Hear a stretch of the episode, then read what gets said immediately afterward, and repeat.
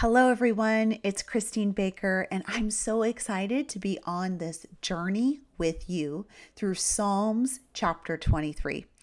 Today, we are going to dive into verse 3. He restores my soul, He leads me in the paths of righteousness for His name's sake.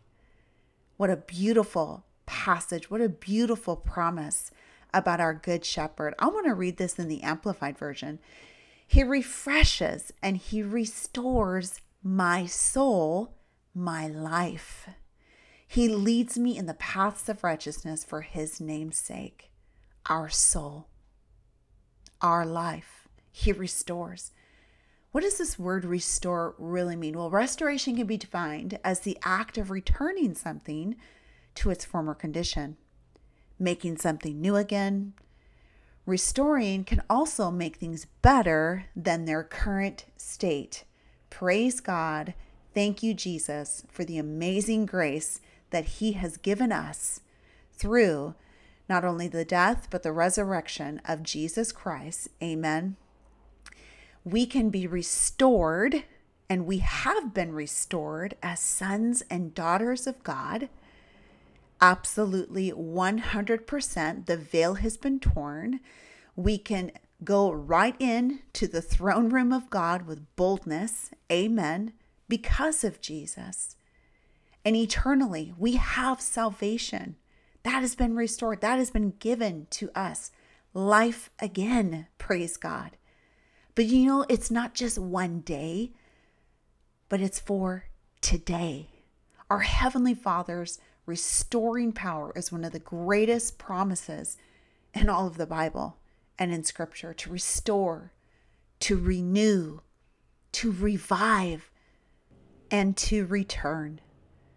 Let's look at the word my soul, my mind, my will, my emotions, my life. The Good Shepherd not only brings back the straying sheep, but he gives life to the dead. We were dead in our trespasses and our sins. Our good shepherd gives us new life. The sheep that are weak or sick or injured, those sheep the shepherd strengthens and he heals and he binds up. He restores them to full life so that they are once again able to stand and walk and feed and to hold their own as a part of the flock. You know, our old life left us not only dead in our sins, but weak, sick, and damaged by our sins. It's the Good Shepherd, then, who is in restoring our souls, binding up our wounds. He heals our sicknesses and He gives us strength in the place of weakness. Praise God. I love Psalms 147 3 that says, He heals the broken-hearted, and He binds up their wounds. Thank you, God, for your diligent, loyal, gracious, loving, compassionate work of healing our broken heart and literally binding up the wound. Isaiah 53 5 says that by my stripes you are healed. Our great shepherd went all the way to the cross and he shed blood not only to forgive us, but also to bring freedom which means healing body, soul, and spirit. You know, in restoring our souls, He also makes us hunger and thirst for righteousness. A soul that has been restored, a soul that has been renewed, a soul that has been revived unto Jesus. He will feed us in exchange and give us that hunger to where only He can quench that thirst, that longing. You talk to so many people, you know, on, that receive the Lord for the first time. And they say, you know, I, I really can't explain it, but I just feel whole again. Something missing, something missing in my life doesn't feel missing anymore. It's the God-shaped hole, right? Or, and and in this life, there's just a vacuum that's ready just to take you out. But oh, His grace, you know, I'll never forget a time in my life, I was 21 years old. From 18 to 21, I walked away from the Good Shepherd. I was the one who left the 99. And I'll never forget the day where I woke up in severe anxiety and I was battling so much. And I knew I was running from God. I knew I was running from the call of God on my life. And I hadn't prayed, I hadn't recognized or acknowledged the Lord. And you know what? He was so relentless. He was so patient. He was waiting. He never left me, but I had left the flock. But the good, faithful shepherd, as I was ready, one night on my knees, battling anxiety, I cried out because I knew, I knew that if I were to cry out for him, that he would come. And in my shame and in my sin and in my brokenness, I got on my knees and cried out and said, God, come back into my life again. Forgive me for going astray. Forgive me for wanting to run and rule my own life. Look at the mess just within two and a half years. Look at where this has gotten me as I've been in rebellion, like the prodigal son, the prodigal daughter I was. I said, Lord, I humble myself. You can have my life. You can drive this car. I don't ever want to have the wheel. Take the wheel, take every the whole car in Jesus' name. And I'll never forget that moment when he entered in to my heart, my body, physically felt it, my soul, my all of it in one moment. It was like taking a deep breath, and this wave just hit me of his love from the top of my head all the way to souls. It was my soles, my feet. It was a pure wave of his love and of his presence. And oh my goodness, every single hurting place, every single dry place, every single hard place, all of it underneath the wave of his love. Oh my goodness, absolutely just washed away. And there was just this fullness. It was all that I could even have was him.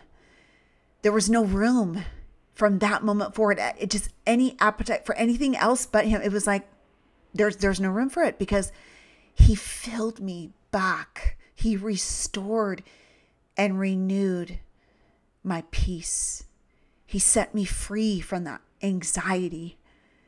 He restored my soul. And you know what? He brought me back to the flock. Praise God. And the things that I was hungry for, I no longer was hungry for. Does that mean I'm perfect? Does it mean now for the last couple decades in ministry and life and raising kids and doing all the things that we've got to do in the adventures with Jesus since I said yes? And you know what? I can I can honestly say, you know, um, he's had number one rule of our life. We follow him because let me tell you, it's not fun not doing that. I lived it for two and a half years, almost three years. But does that mean we're perfect? Does that mean I don't go through things? I don't face things? I don't have challenges? Of course not.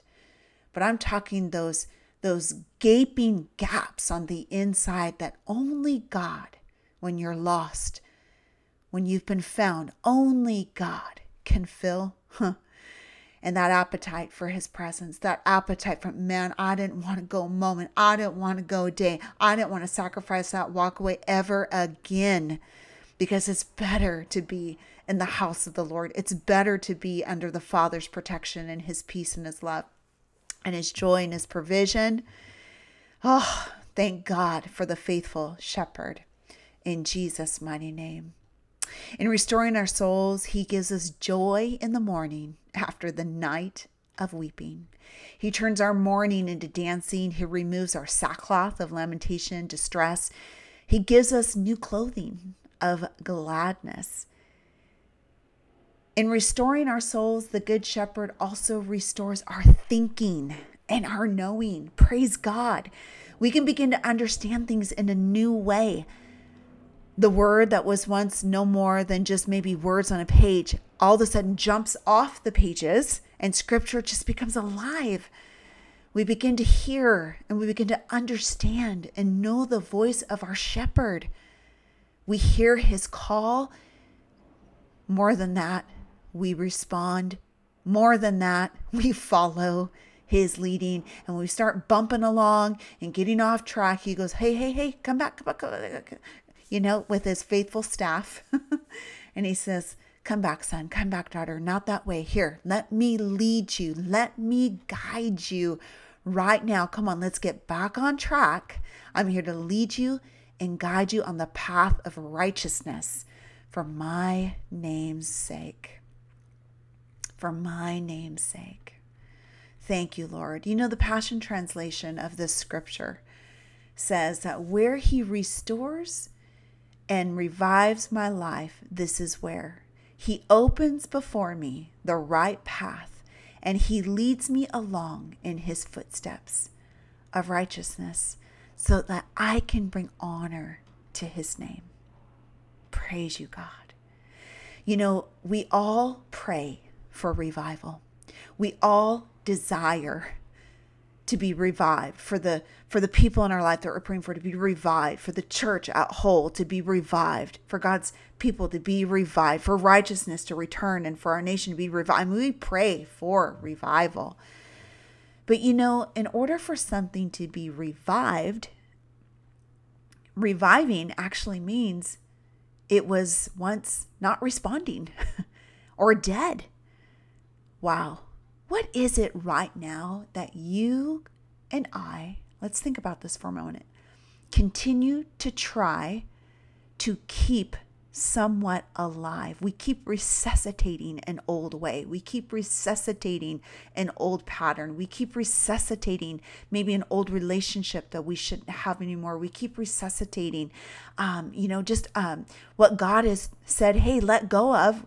We keep grabbing it and say, No, I want to control this or I want to do this. We keep resuscitating, um, you know, just things and decisions in our lives that God has said, you know, don't go back to that. What is it right now in your life that you personally have tried to keep going in your own strength? And God is just saying, don't be afraid, just let go, surrender let go. Let it go. Let it absolutely drop. Let it absolutely fall. It's okay. Surrender. Go for it. Deep dive and just let that thing go. Say no and let go. Do you know when we do that? That is then where? That is then where he can come in and revive. He can breathe life. He can bring newness and wholeness into our life but it begins with our surrender. Our surrender of what? Surrender of our will, surrender of our own way, surrender of our stubbornness. Yeah, surrender of our need to control, surrender of pride, surrender of unforgiveness. You fill in the blank. There's always something that God is growing inside of us. But my question right now are you making room for Him to restore? Or do you keep grabbing the tools and saying, you know what, I'll go ahead and work on this one? I'll go ahead and do this in my life. God, you can step aside for a second. Do you know we actually do that? We try to help. It's one of the most profound things that can happen in any type of surgery is that you we you know, we go under, right? We we get put to sleep during the surgery time. Why?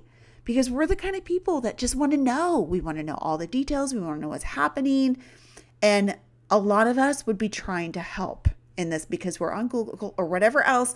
We just think that we're experts in some areas. When the specialist is in the room, just knock us out, let us rest, go to sleep, let the specialist do the job. So when we wake up, when we're revived, we can be healed, we can restore, we can recover. Let's pray together right now. I've asked a few prompting questions here. That was definitely the Holy Spirit nudging on our hearts, letting us be prompted by Him. He's knocking right now and He's saying, first and foremost, if you have walked away from the Lord, maybe this maybe maybe this podcast has been shared with you or you bumped into it and you can relate to my story maybe you've known the lord at one time but you've walked away or you feel like you're just running from what you know god wants you to do listen it's time to come home. It's time to come back to the flock. Maybe you've been just outside of the will of God. Maybe you've been outside even the house of God. Listen, son, daughter, the Lord is knocking on the door of your heart. It's just time to come home. Come back to the flock. You can trust Him. Yes, people, we're all going to make mistakes, but God won't. And the Bible talks about not forsaking the assembly of the brethren, and it talks about how how much we need each other. We need each other. We need each other. And listen, God needs you. You're not a mistake. It's not too late. You're not too far. He's going to use your mess as a message, your test as a testimony, your trial into triumph. Where you're a victim, you'll be a victor in Jesus' mighty name. It's simply this just say, Jesus Christ, come into my heart to be the Lord of my life and my Savior. I ask you to forgive me of all my sin. I believe that you died on the cross for my sin. And in three days you were raised up to give me life and life more abundantly. In Jesus' name, amen. Amen. That's simply it. Maybe during this episode, the different things that the Holy Spirit has uh, prompted, you've identified with, and you've thought, oh my goodness, did somebody have a conversation with her? Did somebody call her before she did this episode? No. it's just God. And honestly, a lot of just the things that, you know, I've had to walk through and n- none of us have reached perfection. We are, we are walking through day by day and we're, you know, becoming stronger and we're growing together. Amen. But you can rest assured, you can rest assured there is one that we can trust. And you know, the only reason why we don't let go it's because of a lack of trust. So I'm inviting you in this moment to say a, just say a simple statement. Jesus Christ, I place my trust in you. Now, for those of you that are on and you would say, listen, I am I am crying out to the Lord. I am right here but I am going through it physically. I am going through it emotionally. I am going through it uh, relationally, and I need His healing power. I need that restoring power in my life that will will bind up my wounds, the stripes that will heal my body right now in the mighty name of Jesus. We just release God's healing anointing from the top of your head to the soles of your feet. Receive healing right now in the name, by the blood, and in agreement with the word of the Lord, by your stripes, by his stripes, by your stripes, Jesus, we are healed. Just receive that right now in Jesus' mighty name. Listen, it's been a joy being with all of you today on this third episode of Psalms 23 in verse 3. It's such a beautiful, beautiful, beautiful scripture, a beautiful verse. But what I want to leave you with is to remember that you are so loved and you are so worth it.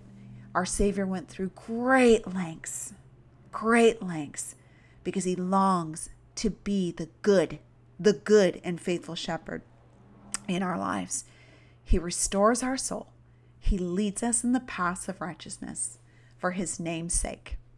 Amen.